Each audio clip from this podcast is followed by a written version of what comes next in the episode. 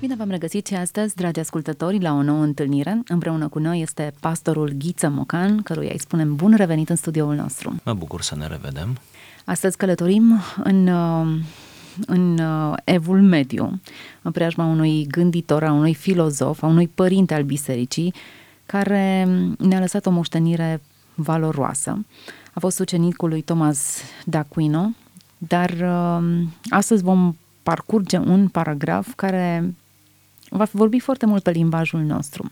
Este vorba de Bonaventura. Haideți să vedem puțin cine a fost acest părinte al bisericii, acest filozof. Bonaventura, mai ales în spațiu catolic, este unul dintre marii gânditori, marii dascăli, marii păstori, aș putea spune, ai creștinismului apusean. A fost un italian născut în zona Toscanei de astăzi, a devenit, din punct de vedere ecleziastic, cardinal, adică a atins funcție destul de înaltă în spațiu catolic, dar s-a remarcat mai ales ca și un mistic, ca și un scriitor ce a dezvoltat foarte mult această temă a relației omului cu Dumnezeu. S-a născut în anul o mie două sute optsprezece și s-a stins în anul o mie două sute șaptezeci și patru în Franța, la Lyon. A avut o relație de suflet cu Francis de Assisi, cunoscutul Francis de Assisi. De asemenea, a pus în mișcare, a putea zice, un ordin călugăresc, un ordin al unor oameni care își doreau mai mult de la viața creștină și să influențeze mai mult spațiul creștin apusean, și a scris câteva tratate care au fost de îndată, încă de la începutul, de când au apărut, au fost extrem de îndrăgite, copiate, apoi traduse și în alte limbi. Unul dintre aceste tratate este Itinerarul minții spre Dumnezeu și este probabil tratatul clasic de mistică și de devoțiune pe care ni l-a lăsat așa numitul Sfântul Bonaventura, cum se numește el în spațiul catolic. Din acest tratat, care se ocupă de relația dintre om și Dumnezeu, am desprins un pasaj, zic eu, dens, plin de idei, extrem de profund și captivant. Haideți să ne oprim asupra lui. Mai întâi îl invit pe cititor spre suspinul rugăciunii prin Hristos cel răstignit, prin al cărui sânge suntem curățați de murdăriile viciilor, ca să nu creadă cumva că îi este suficientă lectura Scripturii fără ungere, reflectarea fără evlavie, cercetarea fără admirație, circumspecția fără exaltare, sârguința fără pietate, cunoașterea fără dragoste, înțelegerea fără smerenie, studiul fără harul divin, reflectarea fără înțelepciunea inspirată de Dumnezeu. M-aș opri aici. Am selectat mai mult, dar m-aș opri aici pentru că deja avem o densitate aproape năucitoare de idei. Da, păi dacă toți suntem invitați în calitate de cititori sau de ascultători, atunci cred că ar trebui să răspundem aceste invitații, ci să vedem cum își definește rugăciunea Bonaventura. Suspinul rugăciunii. Prin Hristos. Prin Hristos cel răstignit, foarte importantă, că nu e Hristos cel glorificat, ci Hristos cel răstignit. O poziționare a rugăciunii într-un spațiu al, al agoniei, nu al extazului. Da. Iar pentru el rugăciunea este suspin, este tânjire. Rugăciunea este reflexul acela adânc, ultim, al sufletului omenesc în prezența Divinului, în prezența lui Hristos cel răstignit, în prezența lui Dumnezeu. Rugăciunea prin Hristos este puternic cristocentrică, deci extrem de biblică, nou-testamentală, pură și fără nicio imixtiune oarecum care să slăbească procedeul rugăciunii.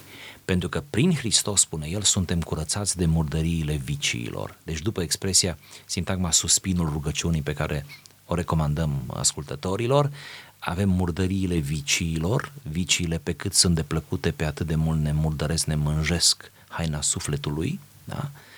Expresiv și aici, ca să nu creadă cumva că îi este suficientă lectura Scripturii. Adică nu cumva rugăciunea să piardă teren în vreme ce omul se alienează, creștinul se alienează și crede că e de ajuns să citească textele Scripturii și să le memoreze, să îi placă, să fie de acord cu ele. Aici, de fapt, Bonaventura încearcă să pună împreună cele două discipline spirituale, studiul și rugăciunea, și să arate că numai împreună ele pot să funcționeze. Mai mult, creează un set de perechi, dacă observăm da, bine. Da. Lucruri care nu pot funcționa decât împreună. Poate da. Totul începe de la rugăciunea nu funcționează fără suspin, pentru că se face prin Hristos cel răstignit. Da. Le asociază foarte bine Hristos cel răstignit pentru că trebuia să ne curățească de patim și vicii. Iar apoi seria aceasta de perechi continuă. N-ai cum da. să mergi să citești Biblia fără ungere. Da, exact, să le reluăm. Spune, lectura Scripturii fără ungere, apoi reflectarea fără evlavie, dar să rămânem aici. Lectura Scripturii fără ungere. Cum ar fi fără ungere? Ar fi o lectură rece, informațională, un contact superficial cu textul, o incapacitate spirituală de a intra în spiritul textului. Și aici ar fi multe de spus, mai ales în mediul evanghelic în care ne mișcăm, pentru că noi suntem mult chemați la text, ceea ce nu e rău. De fapt, textul e tot ce avem. Hristos nu s-a mai întrupat, nu se mai întrupează din nou ca să-l avem în carne și oase.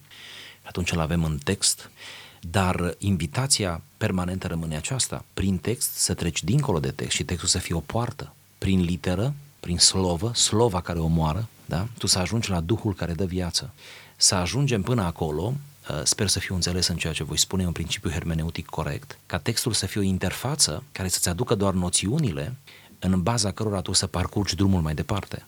În spatele textului sau exprimându-se prin text este un Dumnezeu viu care își dorește nu ca tu să-i știi textul, ci ca tu să intri în relație cu el. Să știi ce e dincolo de text. Da. Foarte corect articulat. Da.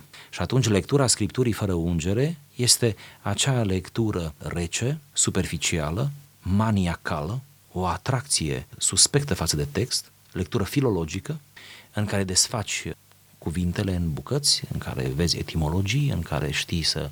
meșteșug. Este meșteșug.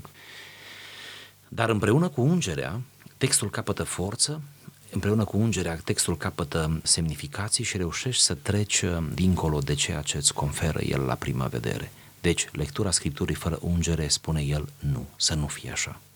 Apoi reflectarea fără evlavie, capacitatea de a contempla, dar care să nu fie susținută sau care nu este susținută de o viață morală, de o viață pioasă, respectuoasă. Evlavia este aici, e conceptul de pioșenie sau pietate, în care omul își cultivă necontenit această reverență față de reverență, sac. Interpretez și eu, da. O reverență. Adică să înfior. reflectezi fără evlavie. Ateii reflectează fără evlavie, să spun așa, nu? Sau oamenii fără Dumnezeu, sau care au o relație absolut formală cu Dumnezeu, ei reflectează fără evlavie. Nu! Pentru ca meditația să aibă adâncime, sens, să te ajute, trebuie să fie mereu dublată de această reverență necontenită. Și mai ales reverența atunci când nu poți să pătrunzi cu mintea, când nu poți să înțelegi. Cu cât respect vorbești despre Dumnezeu atunci când nu-L înțelegi. Da, aia este măsura evlaviei tale. Apoi cercetarea fără admirație. Din nou, meșteșugul acesta al cercetării, al disecării conceptelor, fără admirație. Fără... Cercetarea doar ca un exercițiu didactic, pur și da. simplu. Să știu, da. să aflu, să cunosc. Nu din setea aceea interioară de, a, de, Sigur. de revelație, de da. lumină. Apoi circumspecția fără exaltare. Adică să fii circumspect, ceea ce aici este văzută ca o calitate și e o calitate să fii prudent, să ai prudența aceea. Până la urmă, prudența este o parte din înțelepciune. Să pui întrebări, să ai o suspiciune benignă, nu malignă, benignă, adică nu canceroasă, ci necesară sub semnul interogației, să te bucuri de întrebări, să pui întrebări textului, să zicem în cazul acesta și nu numai, da? Să fii un semn de întrebare adesea, spune... dar nu sec, nu fără exaltare, ci mereu în această, acest entuziasm în raport cu lucrurile de care, pe care le inspectezi. Sârguința fără pietate, aproximativ aceeași idee, mult sârg, multă, mult activism, da? Dar fără focul acela, fără căldura aceea pietății, cunoașterea fără dragoste, nu? Cum spune și Apostolul Pavel, căci cunoașterea îngânfă, nu? Cunoștința îngânfă pe când dragostea zidește. Să cunoști, să stăpânești concepte, să fii în stare să explici, dar să nu fii în stare să iubești. Uh-huh. Pentru că cunoașterea merge mână în mână cu dragostea. înțelegerea fără smerenie să atinge anumite nivele de percepție, de interpretare a lucrurilor chiar spirituale și lucrurile acestea să te conducă spre, spre mândrie, să te grozăvești cu ele, să te cunoștința îngânfă, nu? Da. Studiul fără harul divin, nu? Studiul ca un meșteșug, reflectarea din nou ideea de contemplare fără înțelepciunea inspirată de Dumnezeu. Mi se pare interesantă alăturarea aceasta, un efort al minții în care Duhul lipsește. Cam așa l-aș traduce. Studiul, cunoașterea, circumspecția, lectura, toate acestea sunt exerciții în care rațiunea noastră este implicată. Dar dacă rațiunea nu este însoțită de, de divin, de spiritual, ea devine un inamic al nostru. Gândiți-vă că noi, ca și creștini, putem să recădem în aceeași cădere de care s-au făcut vinovați contemporanii lui Isus. Mă refer la liderii din vremea aceea. Noi putem să ajungem pe o altă cale, să facem cu întreaga Scriptură ceea ce au făcut ei cu Vechiul Testament. Doar ei buchiseau textele, le cunoșteau, cunoșteau Tora pe de rost, asta nu e o joacă. Ei știau să explice, ei știau să facă exegeză pe text, dar inima lor era așa de departe de Dumnezeul din spatele textului sau pe care îl reflecta textul. Ei pur și simplu erau spirite polemice, știau să prindă pe o grămadă că nu știu sau că nu înțeleg sau că nu, erau profesori, erau dascălii națiunii și ei erau atât de departe de spiritul textului.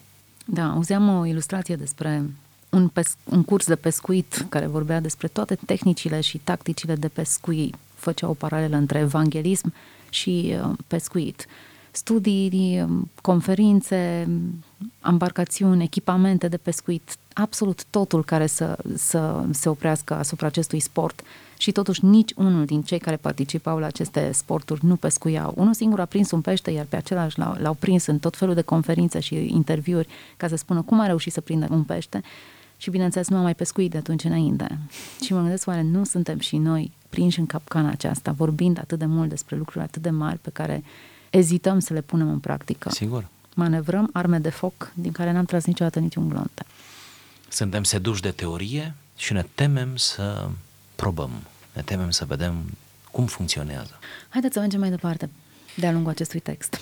Prevenit așadar de harul divin, celor smeriți și evlavioși, celor cu împunsătura inimii și devotați, celor unși cu îndelemnul bucuriei și iubitorilor de înțelepciune divină, precum și celor care o doresc cu înflăcărare, celor ce doresc să-și petreacă timpul preamărindu-L pe Dumnezeu, admirându-L și chiar gustându-L, le propun următoarele reflectări, sugerând că reflectarea noastră, orientată spre în afară, înseamnă prea puțin sau nimic, dacă oglinda minții noastre nu va fi fost curățată și lustruită. Așadar, îngrijește-te, omul lui Dumnezeu, mai întâi de ghimpele mușcător al conștiinței, înainte să-ți ridici ochii spre razele înțelepciunii ce strălucesc în oglindirile acesteia, ca să nu cazi din întâmplare din cauza reflectării însăși, însăși a razelor în capcana mai periculoasă a întunericului. Frumos text, aproape că m-aș fi oprit după prima propoziție. Împunsătura inimii e o expresie extrem de grăitoare. Face aluzie la textul din Faptele Apostolilor, unde spune că au rămas străpunși în inimă. Și eu da. m-am gândit la fel. Da. Să rămâi străpuns în inimă, să treacă de bariera și de protecția pe care ți-o poți ridica la un moment dat, de împietrirea obișnuită de, de orice lucru, să fii străpuns în inimă, cred că e o calitate importantă. Iar el, Bonaventura, se adresează doar acestora. Spune, ce urmează să spun acum, vor înțelege doar aceștia. Să înțeleg că să fii străpuns în inimă ar trebui să fii smerit și evlavios ca să da, și urmăresc și șirul. Uns cu îndelemnul bucuriei și iubitor de înțelepciune divină. Bun, pe de-o parte, atunci când ești străpuns în inimă, e un moment în care realizezi niște adevăruri importante. Pur și simplu se, se aprind, se leagă lucrurile și prind sens și ești străpuns în inimă. Toate celelalte mi se par că sunt uh, calități a unor oameni care deja au fost străpunși în inimă. De-abia atunci încep să fii uns cu un lemnul bucuriei, încep să iubești înțelepciunea. Până atunci s-ar putea să te fi risipit prostește în lucruri și în uh, acțiuni care nu meritau atenția. Dar să fii străpuns în inimă, cred că implicit te duce într-o etapă următoare. la devoțiune. Îți deschide un nou drum, te poziționează pe o altă orbită, într-un alt orizont și efectiv descoperi ca într-o aventură a spiritului ceea ce n-ai descoperit până atunci. Acestora le vorbește autorul despre oglinda minții, din nou o expresie specifică a lui, oglinda minții, și îndeamnă, îngrijește-te omul lui Dumnezeu mai întâi de ghimpele mușcător al conștiinței, adică rezolvă-ți problemele de ordin moral, adică îngrijește-te ca propria ta conștiință să fie curată, să nu te condamne cugetul, cum ar spune Noul Testament. Deci, întâi îngrijește-te și recomand această sintagmă de ghimpele mușcător al conștiinței. Mm. Nu ignora, nu ignora, nu te fă că nu-i despre tine vorba. Ghimpele ăsta mușcător rezolvă-l întâi, înainte ca să-ți ridici ochii spre razele înțelepciunii ce strălucesc în oglindirile acesteia. Deci înainte ca să aspiri la o cunoaștere superioară, tu îngrijește-te să-ți rezolvi problemele de conștiință. Aici este o gradare, o etapizare mistică a relației omului cu Dumnezeu. Întâi și întâi, și Bonaventura nu e singurul, Evul Mediu e plin de scriitori mistici care pun ca primă condiție moralitatea. Noi putem aspira la o legătură profundă cu Dumnezeu în condiții de moralitate. În condițiile în care am încălcat normele morale, suntem călcători de lege, suntem cu conștiințe pătate și vinovate, noi nu putem accede la relația aceasta profundă, părtășia aceasta profundă cu Dumnezeu. Cât de actual este îndemnul acesta în vremurile noastre de libertinaj? Cât de actual este îndemnul acesta în condițiile în care uneori, în diferite medii bisericești, în România și nu numai, se pune mult accent pe Dumnezeul care vrea, care poate, care știe, care deschide brațele și se lasă impresia că aproape nici nu mai contează cum stai tu cu conștiința ta. Mereu în mistica creștină autentică, liderii, duhovnicii au chemat la o întâlnire cu propria ta conștiință. Și apoi, după ce ieși bine din întâlnirea asta, tu poți să accezi la întâlnirea cu Dumnezeu în planul acesta al credinței. Noi nu vom spune niciodată prea mult și n-ar trebui să obosim să spunem celor din jurul nostru că întâi trebuie conștiința să fie curată. Sigur, nu putem curăți singuri, o curățim prin sângele lui Hristos, prin căință, prin agonie, de acord, dar numai după ce simțim confirmarea unei conștiințe curate, noi putem să accedem spre razele înțelepciunii care strălucesc în oglindirile acestea. Ca să nu cazi, continuă autorul, din întâmplare, din cauza reflectării însăși a razelor, în capcana mai periculoasă a întunericului. Limbajul e un pic alambicat, e de Ev Mediu, dar ce trebuie să înțelegem de aici este ca nu cumva să te arunci la razele luminii înainte ca tu să-ți fi rezolvat problema conștiinței și, paradoxal, să te trezești într-un întuneric spiritual poate mai mare decât cel pe care l-ai avut înainte. Adică vrând totul înainte de vreme și într-un mod necorespunzător să ajungi să recazi sau să cazi în întuneric și în ignoranță și apoi să fii dezamăgit și frustrat. Eu aș asocia, habar n-am dacă aceasta vrut să zic, într-adevăr e o problemă a limbajului de câteva secole care poate fi, înțelegerea poate fi modificată. Dar um, cauza reflectării însăși a razelor în capcana mai periculoasă a întunericului. Când ești orbit, te uiți la soare câteva minute, nici nu-ți trebuie minute, câteva secunde și apoi pășești într-o încăpere care altădată era scăldată în lumină și ți se pare întunecoasă, ba chiar nu mai vezi absolut nimic, pentru că te-ai uitat într-un mod greșit, eronat înspre razele soarelui. Dacă te uitai înspre lucrurile luminate de el, n-ai fi avut această problemă. Da, cred că putem face comparația aceasta. Da? Mă gândesc că altfel nu ar fi asociat capcana periculoasă a întunericului cu, cu reflectarea razelor. Da. Dar problema reflectării e destul de mult abordată în acest pasaj pe care noi ni l-am ales. Sugerează că reflectarea noastră orientată înspre afară înseamnă prea puțin. Prea mult suntem preocupați de ce iese în afară, de felul în care percep ceilalți imaginea noastră, de creștini autentici sau mai puțin autentici. Ori noi tocmai asta avem nevoie, să fim, să fim iertați, nu să părem iertați. Ca să mergem cu speculația mai departe, propun și eu un, un mic scenariu. Nu știu cum stăteam la anii aceia, la anii o mie două sute - o mie trei sute, cu fizica. Nu stăteam prea bine, da? Dar dacă Bonaventura, el însuși om de știință, pentru vremea aceea, a înțeles reflexia luminii, că de fapt aici este despre reflexia luminii, într-o perioadă în care oglinda, ca obiect, nu avea puritatea care o are acum. Deci oglinda era mult mai rudimentară pe vremea aceea ca obiect. Dar dacă el a înțeles această lege a fizicii cum că oglinda captează razele soarelui, da? Această refracție a luminii, de fapt, nu? Și o, o transmite mai, mai departe, atunci înseamnă că avem de-a face cu o metaforă de ordin fizic, da? Care ține de fizică, și apoi transferată în spațiul acesta spiritual, și vrea să spună că oglinda sufletului creștinului e capabilă să capteze razele divinului, razele înțelepciunii divine, razele lui Dumnezeu, lumina ce izvorăște din, din Dumnezeu, și să o împrăștie mai departe, să o răspândească mai departe, în condițiile în care, cum va spune el și am citit, menținem această oglindă a minții noastre curățată și lustruită. Grija noastră nu trebuie să fie razele. Exact, ci oglinda. Ci oglinda. În ce stare menținem noi oglinda sufletului? Adică oglinda razele își vor face treaba lor. Sigur. Și ele vor străluci, se vor reflecta. Dacă în condiția noi... în care va, vor găsi o oglindă curată, capabilă curată. Să reflecte. Da. Uite, am făcut un exercițiu și de fizică acum, extrem de simplificat, dar foarte da. sugestiv.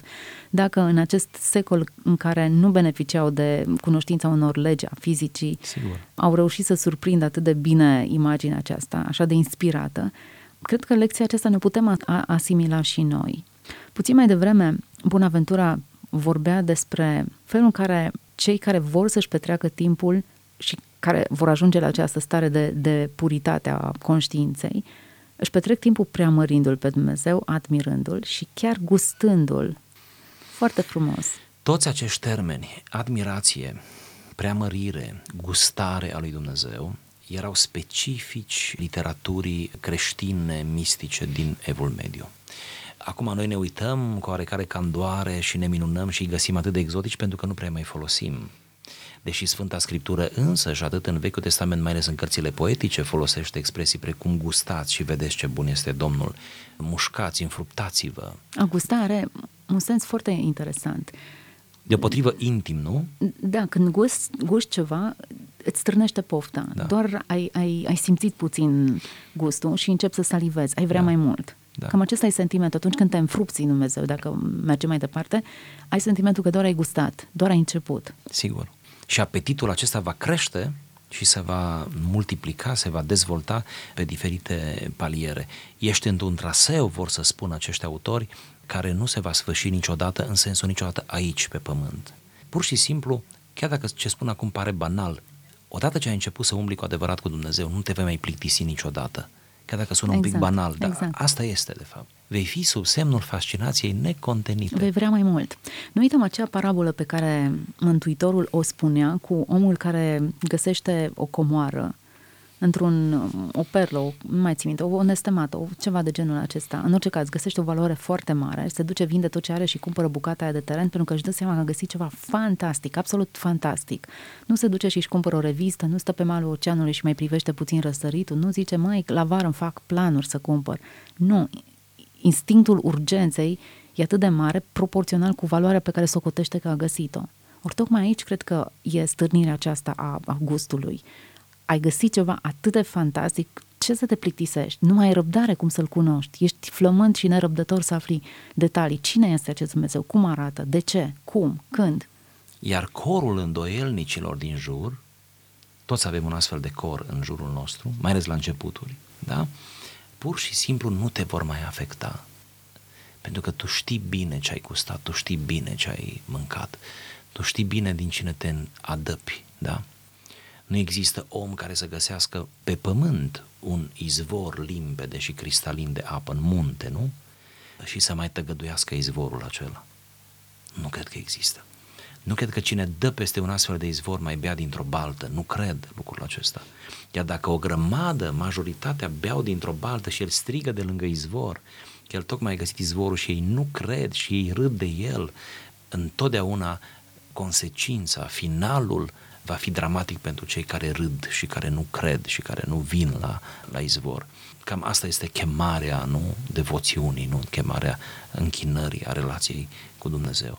Tu să fii sigur de ceea ce ai trăit și să te bizui pe ceea ce experimentezi cu Dumnezeul tău.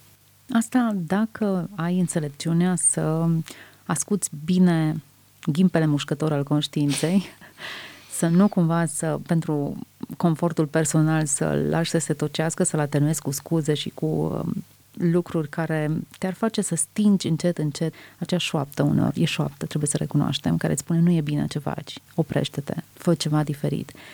Suntem la finalul emisiunii, o emisiune care a zburat pe marginea unui text vechi și iată cum, căutând în spate, descoperim lucruri care se potrivesc perfect pe experiența noastră de acum. Ne-am oprit asupra lui Bonaventura.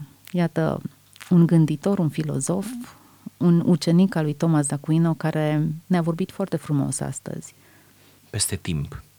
Mulțumim tuturor celor care au rămas cu noi până la această oră. Le dorim înțelepciune ca să discearnă între adevăr și minciună și, de ce nu, să-și ia timp să guste din ceea ce nu va muri niciodată, nu va pieri. Să gustați din Dumnezeu. Fiți binecuvântați!